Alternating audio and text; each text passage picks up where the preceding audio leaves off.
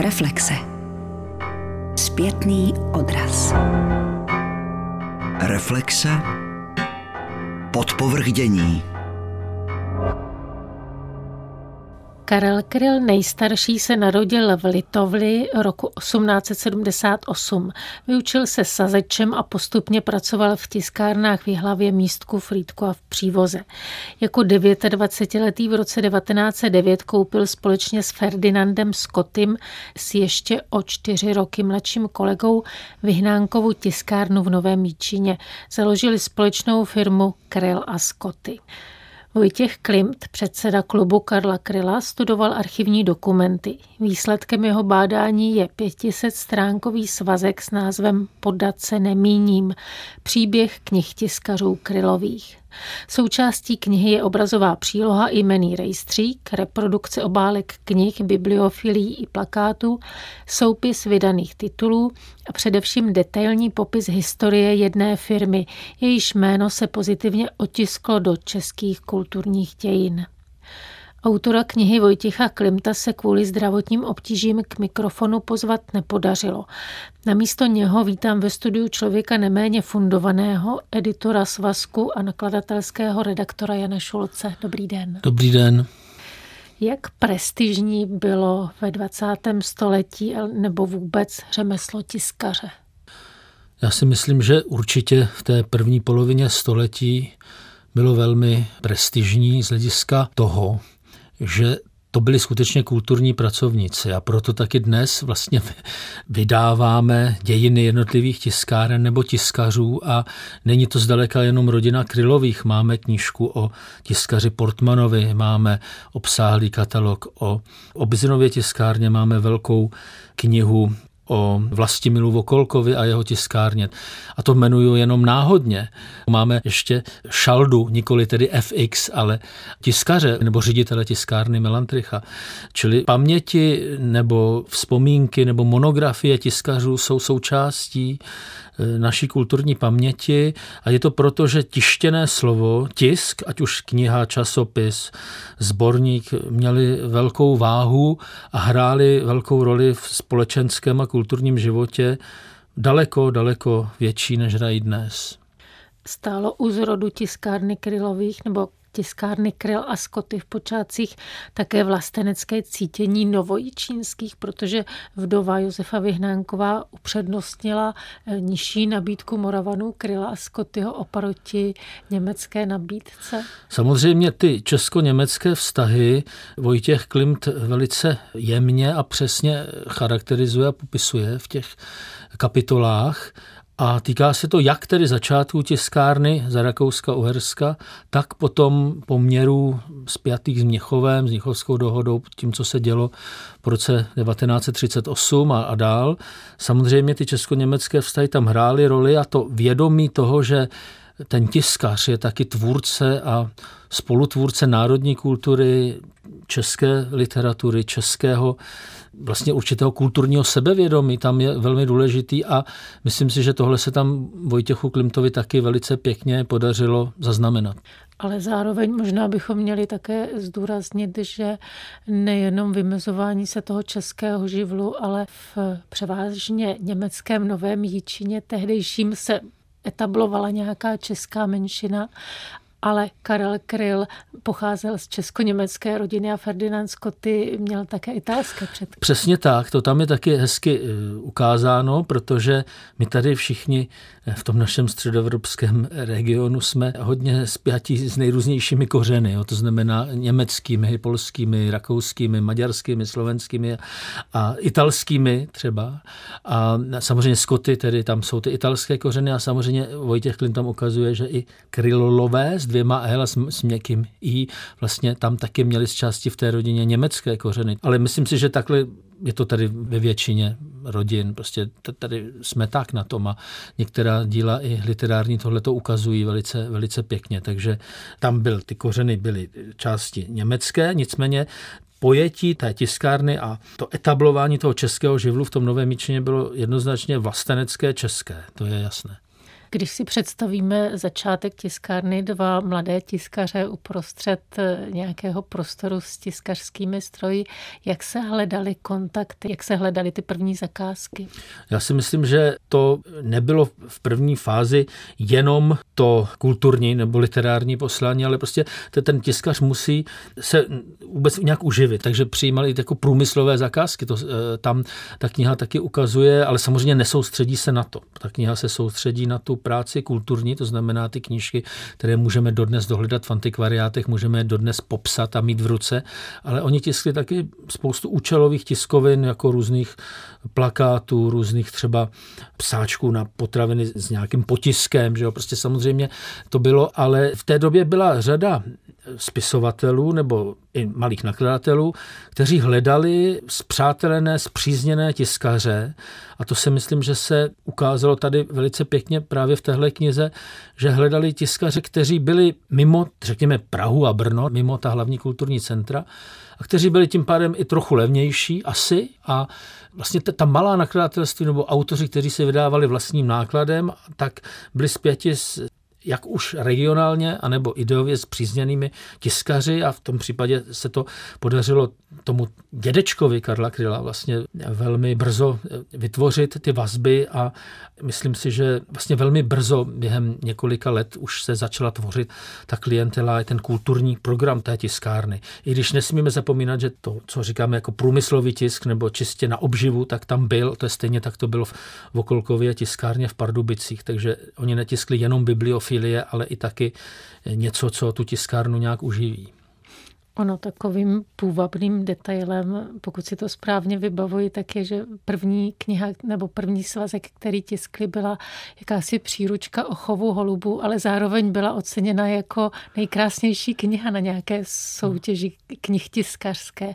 Takže i to vlastně vypovídá jak o kultuře, tak o tom, co říkáte, o té Ur, nutnosti uživit. Určitě, protože oni, oni se snažili, protože měli obrovskou jako touhu po kvalitní práci a takovou čest profesní o tom, aby ty jakékoliv knížky, jakékoliv knížky, že nedělali rozdíl mezi tím, jestli je o holubech, nebo jestli to je kniha, já nevím, Shakespeareova, jo? Tak aby to v té průsvitce, když se ukázala ta stránka, tak aby ty jednotlivé řádky nebo to zrcadlo těch písmenek na té stránce, aby sedělo přesně, aby to bylo z obou stran tištěno stejně, což nebylo jednoduché v té době.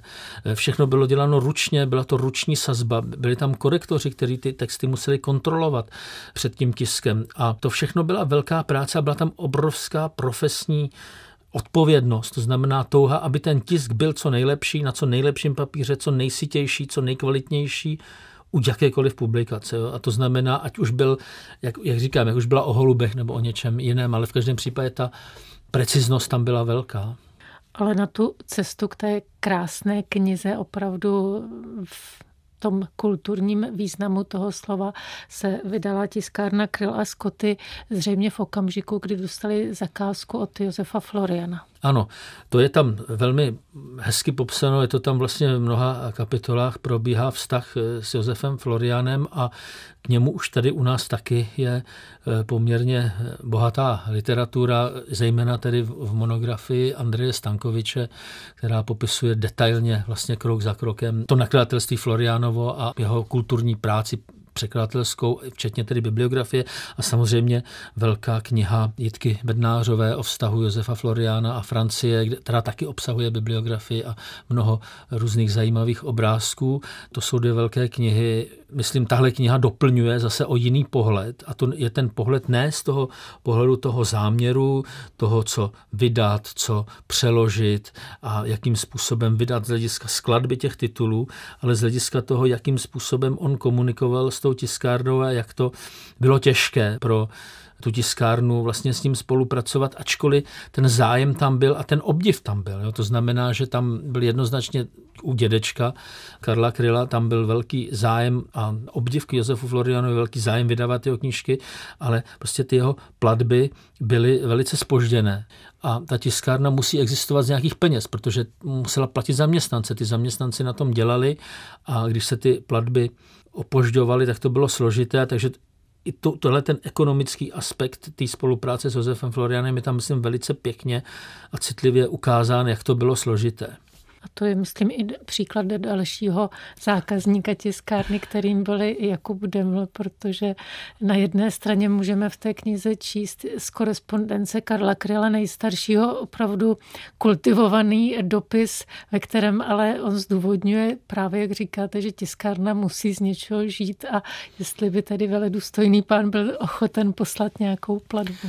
To je tam vidět, že vlastně ty platby se opožďovaly ne třeba o několik měsíců, ale silně o leta. Jo, tam to bylo skutečně velmi složité, že vlastně oni to dělali vlastně zadarmo. Čekali na to a tam je samozřejmě ten hezký moment, který je, řekněme, znám, ale tady je připomenut a to je to, kdy Demlovi pomůže Otokar Březina, který požádá prezidenta Masaryka jako prezidenta republiky o splacení Demlových dluhů vůči tiskárně a ten prezident Masaryk prostě mu ty peníze dá. Jo, to, to mi přijde krásný. Jako taková malinká kapitolka z kulturní politiky nebo z kulturních dějin tyhle země. Jo. To znamená, že spisovatel druží tiskárně, jiný spisovatel se ho zastane, chce mu pomoct, napíše prezidentovi a prezident ty dluhy splatí. Tak to mi přijde takový hezký. Ono je to i výpověď a zpráva o respektu, nejenom o způsobu komunikace, ale vlastně respektu osobnosti spisovatele obecně, ať to byl Březina, ať to byl Deml, že někdo slyšel v té době na to, že nějaký zapomenutý, dalo by se říct z našeho pohledu, spisovatel Březina tehdy v Ústraní, v Jaroměřicích nad Rokytnou, Deml v Tasově. Ale myslím si, že ono to tak nebylo. Já si myslím, že, myslím si, že Březina si velmi ctil Demla. To je naprosto jasný, protože rozpoznal toho básnického génia. Ale Deml zase zdaleka tak znám nebyl v tu chvíli, jako Březina. Ale Březina byl pojem, to byla vlastně legenda už v té době a existuje taková malinká monografie Březinová, kde je fotka, jak Březina se zdraví s Masarykem a Masaryk mu v podstatě skládá poklonu u něj doma. To znamená, že konkrétně Masaryk si velice vážil Březiny, byl to pro něj obrovský pojem, obrovská osobnost a právě proto, že to byla Březinová prosba, tak právě proto asi tomu taky ten Masaryk vyhověl. Tak já to předpokládám, že prostě Masaryk si velmi vážil Březiny a to byl ten důvod, proč pomohl Demlovi. Já si myslím, že to je něco hezkého, něco krásného a vypovídá to něco o Masarykovi především. Když se vrátíme k tiskařské firmě Král a Skotý, přispělo jejich dobré dílo k rozvoji krásného tisku v českých zemích. Připomenu, že v roce devatenáct set osm byl v Praze založený spolek českých bibliofilů a právě tiskárna Král a Skotý pokrývala ze soupisu, pokud se nemýlím, asi šest tisíc krásných tisků, tak desetinu, což je velká položka hmm. na jednu tiskárnu. Určitě.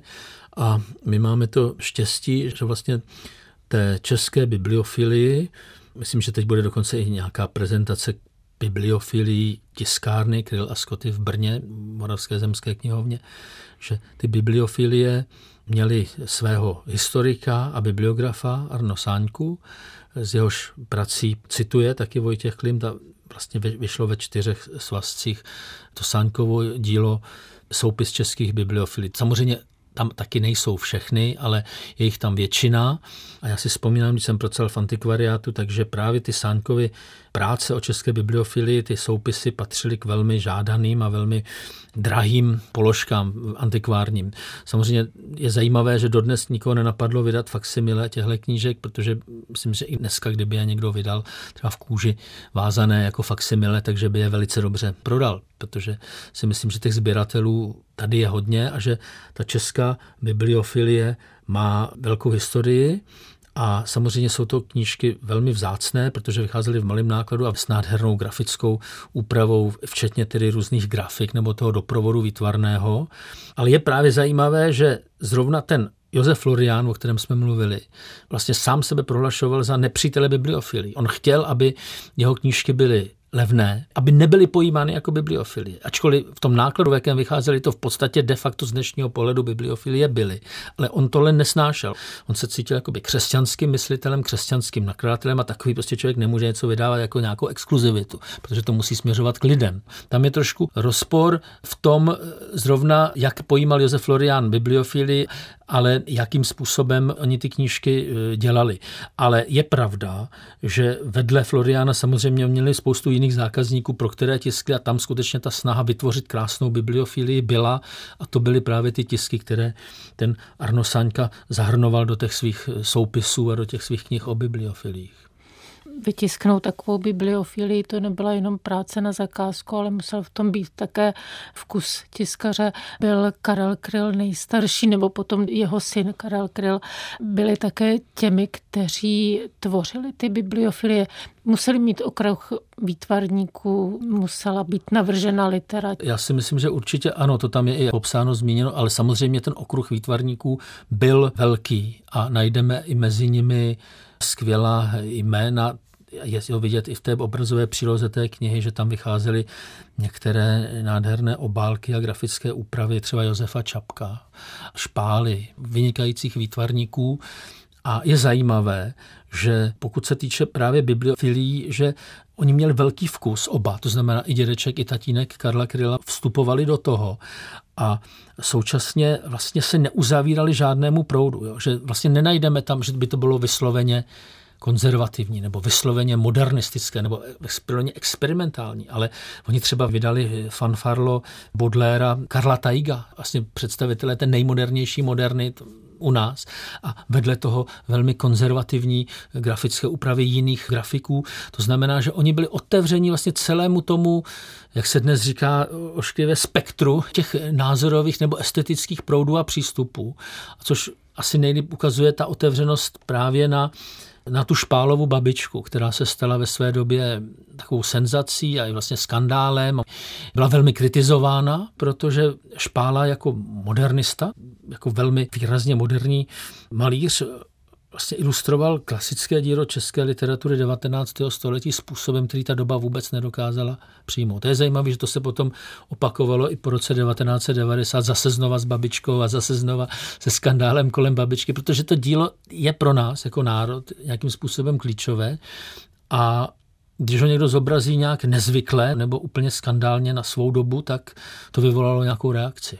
Ale je zajímavé, že tohle bylo vedle třeba krásných a takových uměřených úprav třeba Jana Zrzavého. To byl taky moderní umělec, ale zase úplně jiného ducha, úplně jiného typu, než byl třeba Špála. To znamená, že oni byli otevřeni vlastně všemu. A proto také, když tam vidíme ty obálky, které tam jsou barevně publikovány v té knize, tak vidíme obrovské spektrum vlastně těch obálek. Od úplně, řekněme, mistrovských nebo graficky nádherných, až po takové, skoro až bych řekl, jako obyčejné, až vysloveně jenom takové jako lidově líbivé, které nemají žádnou hodnotu. A to tam prostě najdeme všechno. Od minimalistických, kde je použito jenom slovo na prázdné ploše, až po velmi bohaté a pestrobarevné. Prostě oni skutečně se otevírali čemukoliv, co bylo dobře vytištěno. Pokud takto působil tiskař kulturotvorně, ocenila ho nebo vnímal ho pozitivně také tehdejší novojičínská společnost? Byl to pan tiskař Král? No, já si myslím, že asi takhle by se to moc asi říct nedalo. Já si myslím, že ten význam, který tam vidíme, vidíme dneska z toho odstupu, vidíme to z hlediska dějin české knižní kultury, z hlediska české literatury, případně i ti doboví autoři, kteří tam tiskli, tak to tak chápali, že to je výborná tiskárna, která dělá výbornou práci, ale myslím si, že to postavení v té společnosti nejen té tiskárny nebo toho tiskaře, ale vůbec té literatury nebylo zdaleka tak klíčové nebo bezproblémové, jak by se nám z dnešního pohledu mohlo jevit. Mimochodem to už bych trochu odbočil, ale když se baví o prestiži třeba toho spisovatele. Já jsem třeba mluvil s lidmi, kteří se zabývají dějinami českých nakladatelství nebo tisku a ty říkají, že pro nás třeba zpětně, když vidíme první republiku, tak si říkáme Karel Čapek, to byla ústřední postava, což nepochybně byla v rámci tedy české literatury, už jenom proto, že byl v úzkém spojení s prezidentem republiky, dělal s ním rozhovor, knihu, která byla velmi vlivná a velmi měla daleký dosah a sám psal do novin, které patřily k těm hlavním v té době. Nicméně třeba jeho knihy vycházely v nákladech třeba tři čtyři tisíce, což není vůbec mnoho na tu dobu a rozhodně třeba i některá četba, romány pro ženy a nebo podobně detektivky vycházely v daleko větších nákladech než díla třeba Karla Čapka nebo Vladislava Vančury. Takže tomu pak odpovídá i to postavení toho tiskaře v té novojičínské společnosti. Bylo to samozřejmě trochu jinak, než bychom my rádi z toho odstupu toho století viděli. Zlomovým a kritickým momentem byla období důsledků hospodářské krize. Byl to i důvod, proč se tiskař Král osamostatnil nebo vyplatil vlastně svého společníka Ferdinanda Skotyho. No, tam je to popsáno velice podrobně. Samozřejmě ty důvody byly ekonomické, byla dohoda, byla serióznost. Já si prostě myslím, že šlo o to, že ta spolupráce už nebyla z ekonomických důvodů možná. Já si myslím, že tam vlastně zůstává, pokud si dobře vzpomínám na tuhle ten moment, já si myslím, že tam je určité tajemství trošičku, co se vlastně stalo Skotymu za průšvih, jestli jako nějakým způsobem nějaké peníze půjčil nebo o ně přišel. Myslím si, že to přesně nevíme. Tam byly jo. nějaké rodinné důvody. Tam byly nějaké důvody prostě proto, že se dostal do finanční nouze a prostě nemohl dál táhnout ten podíl v té tiskárně a proto pan Král nejstarší vlastně od něj ten podíl odkoupil v té tiskárně, ale jako myslím si, že úplně popsané ten, ty důvody rodinné tam vlastně nejsou, ale rozhodně tam došlo k tomu teda, že byl nějakým způsobem ve finanční tísni. Takže od roku devatenáct třicet šest už existuje jenom tiskárna Karel Král, která jména mimo už zmíněných Demlova Florianova najdeme mezi zákazníky Královy tiskárny. Těch nakladatelů bylo víc. Já si myslím, že je tam samozřejmě zmíněný taky Bohuslav Reynek nebo Zdeněk Řezníček. Jeho, bych řekl, dodnes nedostatečně připomínaná nakladatelská práce na edici poezie. Básník Zdeněk Řezníček je jeden z mála, který nebyl připomenut žádnou novou reedicí nebo souborem díla. Jo. To si myslím, že jeden ještě z dluhů, který po těch třiceti letech máme, je právě Zdeněk Řezníček, který vydával Reynkovy překlady a vydával i Reynkovu vlastní poezii a poezii svou vlastní. Takže to si myslím, že třeba byl další, byl to Otakar Štorch-Marien, kterému tam je věnovaná velká pozornost jako další důležitý zákazník. A potom, když jdeme dál, až vlastně do války a za válku, tak mezi ty autory, kteří byli tam blízko okruhu těch autorů, kteří tiskli. Byl třeba knihkupec Parma z Frenštátu pod Radhoštěm, byl František Halas, byl Jan Zahradníček, když už mluvíme tedy o těch nejvýznamnějších autorech. Tiskárna Král také expandovala. V té době vlastně byla vystavěna nová budova, pokud se nemýlím, tiskárny. Bylo to také z důvodu modernizace? Určitě, ale bohužel právě i tahleta výstavba té nové tiskárny vlastně měla bohužel jenom vlastně potom krátkého trvání. Bylo to z důvodu modernizace, bylo to z důvodu toho, že ty staré prostory už prostě nevyhovovaly tomu provozu, ale potom vlastně pod tlakem záboru Sudet nacistickou třetí říší se ta tiskárna tam musí opouštět ty prostory a stěhuje se do Kroměříže. I tohle to je takový vlastně tragický pro mě teda z toho pohledu okamžik, protože ta modernizace a to postavení něčeho je vlastně přerušeno. Musela to opustit, takže to je takový jeden z prv, takových bodů zase, protože to, to byla otázka několika let v podstatě jenom, ta existence té nové budovy. V podstatě vlastně můžeme jenom obdivovat tiskaře Krály, celou rodinu nebo rod, protože oni vlastně nikdy se nedostali z finančních problémů.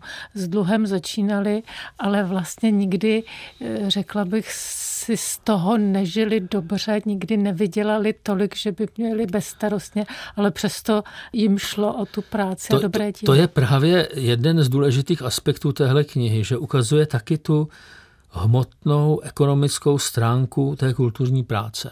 Protože oni samozřejmě to dělali s láskou, dělali to taky z lásky, ale ať se na to díváme, jak chceme, prostě museli to uživit. Museli uživit sebe, museli uživit tu tiskárnu, ty stroje a museli uživit ty zaměstnance.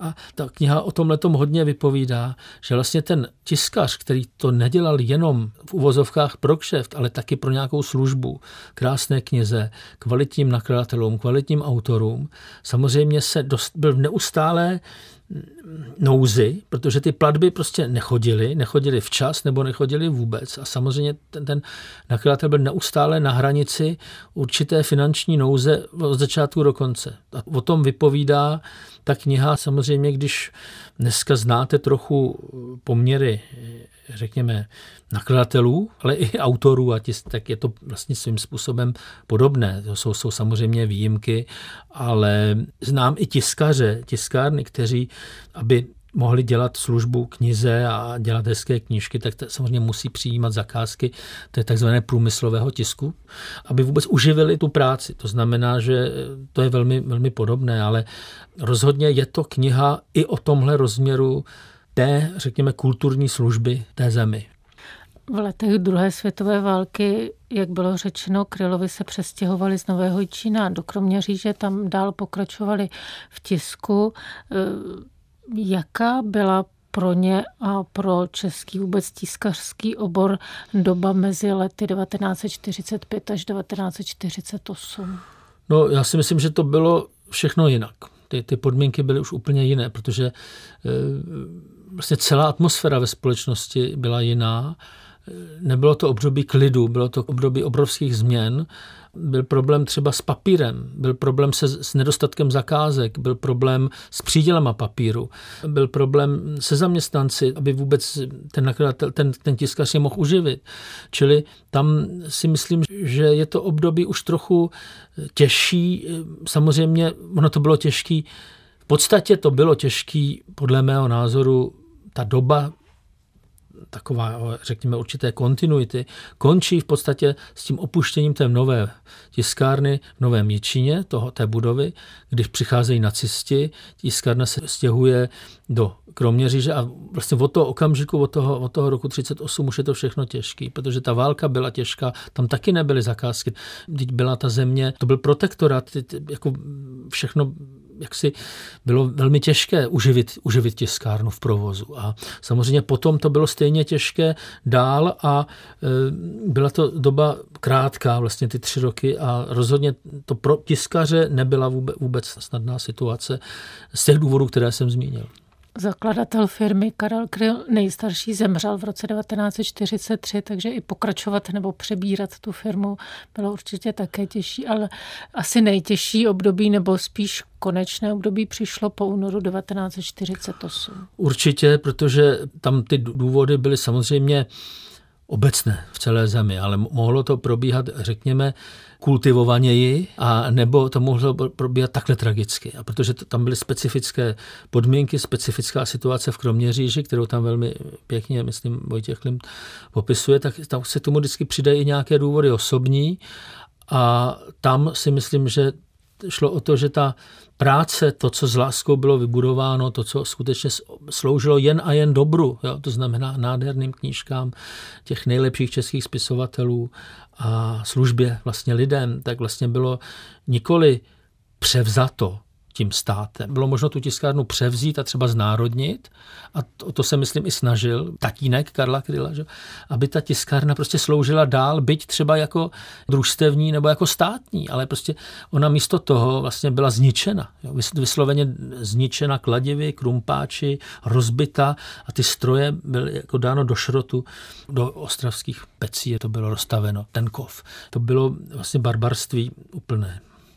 A pokud se nemýlím, tak nezůstaly stopy po tiskárně novojičínské a nezůstaly ani po té kroměřížské. Ne, nezůstaly stopy a je to popsáno třeba v, v Pardubicích, v té tiskárně v Okolkově, kde to bylo vlastně podobné, ale tam přece jenom jako ta tiskárna ještě potom nějakou pracovala, vlastně byl Okolek tam mohl přijít nebo s těmi dělníky mluvil, protože to byl člověk velmi hodný a takový nekonfliktní, takže tam to bylo taky tragické, protože ten zakladatel, pan Okolek, Václav Okolek, nejstarší, vlastně taky, jak je popsáno, že když, když věděl, že ta tiskárna takhle je vlastně v tak kvestovaci, tak se lehnul na postel, otočil se ke zdi a řekl, že už nechce žít a, a zemřel. Ale přitom ten osud té okolkovské tiskárny byl o fousek, o kousíček malinký ještě přece jen lepší, protože tam nedošlo k takovému zničení v tu chvíli, než to bylo tady v Kroměříži. Takže a po těch tiskárnách nezůstalo nic, nezůstala žádná hmotná stopa, zůstaly pouze fotografie a, a, a ty dějiny. A samozřejmě ty tisky, které dodnes běžně, si myslím docela za i přijatelné ceny, se dají koupit v antikvariátech, protože těch tisků bylo hodně. Ta kniha obsahuje takový soupis z několika tisíc položek, bibliograficky přesně popsaných. A čili zůstalo to dílo, zůstaly knížky, které je možno koupit v antikvariátech a zůstaly vedle toho dokumenty, spousta různých papírů, korespondence, dobových kritik, to všechno tahle kniha přináší. A vedle toho tedy zůstaly fotografie z těch jednotlivých míst, té tiskárny, z jednotlivých provozů, fotografie těch dělníků, těch tiskařů a to, to co nám zbylo. Ale hmotně z těch dvou tiskáren vlastně nezbylo nic. Pokud by byla doba jiná, byl by Karel Král toho jména třetí, zpěvák, básník a spisovatel, byl by tiskařem? To takhle nikdy nemůžeme mluvit nebo spekulovat. Fakt je, že Karel Král si uchoval obrovskou lásku ke krásné knize a k bibliofilii. To ta kniha popisuje v těch závěrečných kapitolách. On sám si velice ctil krásného tisku a sám taky svoje verše, několik básnických sbírek, sám si v exilu vydal jako bibliofilii a potom i po návratu sem po roce devadesát taky vydal jako bibliofilie svoje, svoje knížky moc krásně.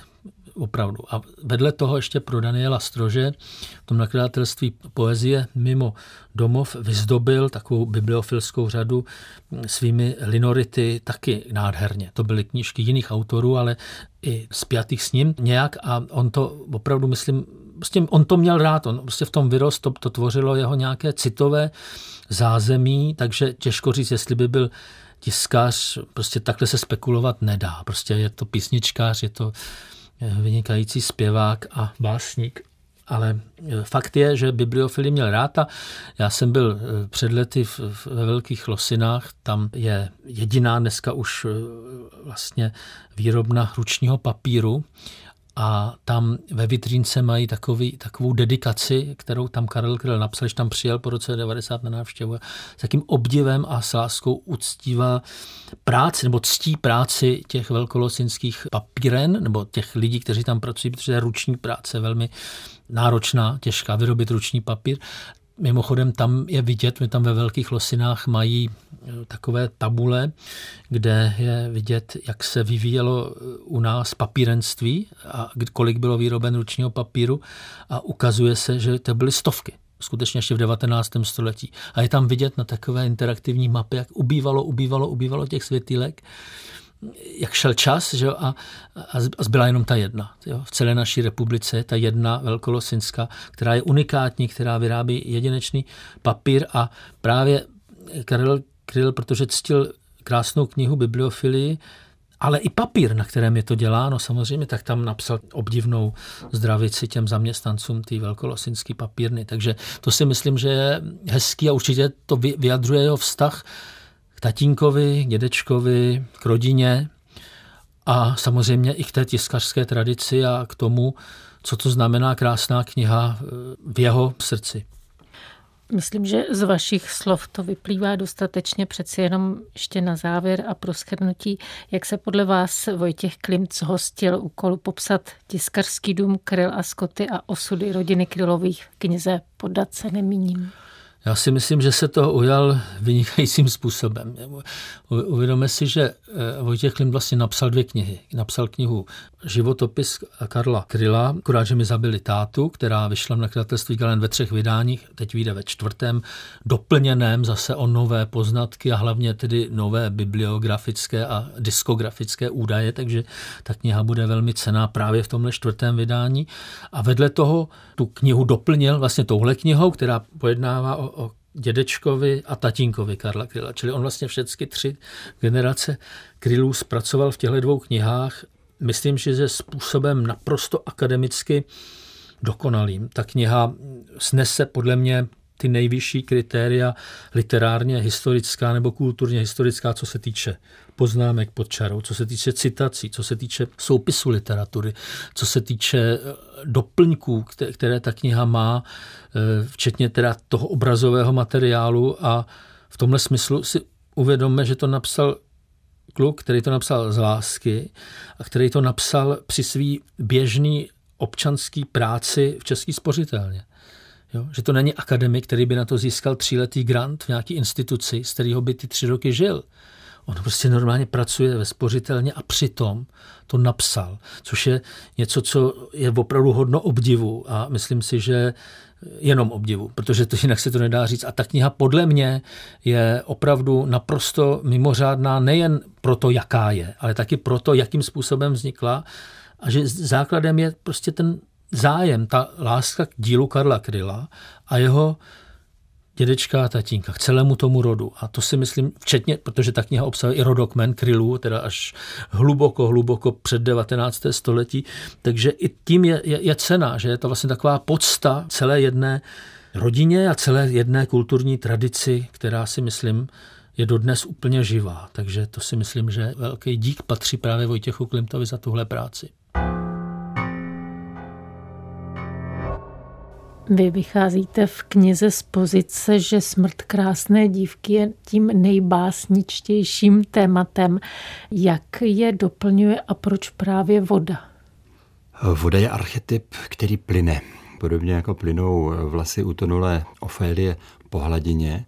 A voda je princip, který souvisí s ženstvím velmi úzce. Jako by se ukazovalo, že právě ve vodě dochází smrt krásné dívky, takového z uměleckého hlediska, byť je to poněkud morbidní, ideálního naplnění. Proč Ofélie v názvu, pokud se nemýlím, Ofélie je postavou dramatu? Je to tak, ale podobně jako se to stalo několika, ne-li mnoha Shakespearovy postavám, tak Ofélie se odosobnila. Já už ji nevnímám vůbec v kontextu hry Hamlet, ale skutečně jako prototyp mladé ženy, nešťastně zamilované, která kvůli své nešťastné lásce zahyne, shodou okolností tedy právě ve vodním živlu. A není to tedy jenom můj názor, ale mluví se přímo v literatuře o Oféliině komplexu, o jakémsi souboru představ, který právě s tou vizí krásné mladé dívky souvisí. Ofélie tuto představu ideálně naplnila. Takže ve vašem zkoumání Ofélie byla tou první, nebo zabýval jste se ještě některými krásnými utonulými před Ofélií? Je zajímavé, že před Ofélií krásné mladé ženy související s vodním živlem vesměs neumírají. Jsou to vodní žínky, najády, které nacházíme už v antice. Jsou to postavy, které naopak přivádějí muže do záhuby. Tady ta proměna je strašně zajímavá. Ukazuje se, že právě až Shakespeare vyhmátnul tady tu představu, že ta dívka v té podobě, v jaké byla aktivní a vlastně zničující, tak je pro moderního umělce, což znamená právě muže zničující, že to je neúnosné, vlastně ty veškeré ty archetypy, když si vezmeme třeba i Andersena, Malou mořskou vílu a veškeré příběhy, které známe o vodních sirénách například, tak souvisí naopak s tragickou smrtí mužů. A to muži umělci jaksi nezvládli a proto transformovali, domnívám se, tuto postavu do té utonulé dívky. Proto i umírá Rusalka, že vlastně to je ta vodní víla, která by měla být zničující, ale protože nevyužije této šance, tak vlastně ona podléhá. Obětovala se lidství, což znamená tomu pohledu vesměs mužskému, jak se ukazuje v dějinách evropského umění. Je tedy krásná utonulá motivem pro muže, tvůrce, básníky. Existují také ženy básnířky oslovené tímhle motivem, anebo ty mají svůj mužský protipol. Našel jsem v současné české poezii několik básnířek, které se s motivem Ofélie pracují. Myslím si, že to jsou už právě ve dvacátém století se ten motiv potom emancipuje samozřejmě. On svého vrcholu dochází v dekadenci a potom v postavě Neznámé ze Seiny. Ale v současné poezii tady bych zmínil například Marii Šťastnou a její velmi ceněnou, myslím, že dokonce první sbírku Krajina s Ofélií, kde se objevuje přímo tato postava už zase v jiné podobě. Jaká jsou jména těch krásných utonulých? Může být Ofelie tím předobrazem, ale které další krásné utonulé zná evropská poezie? Rozhodně bych připomenul třeba velmi známou báseň Lorelei Heinricha Heina. To je právě ještě mýtus. On tam oživuje mýtus víly, která sedí na skále v řece Rýn, češe si vlasy a svým krásným zpěvem láká do záhuby právě lodníky. Také nacházíme Neznámou ze Seiny, která nachází stělesnění v české poezii u Vítězslava Nezvala, ale to je jenom takový jeden výhonek. Skutečně postava Neznámé ze Seiny v evropské nejenom literatuře, ale i ve výtvarném umění, v kultuře obecně se stala až jakýmsi fetišem v podobě odlitku posmrtné masky, takový jako morbidní suvenýr, kteří si odváželi návštěvníci Paříže.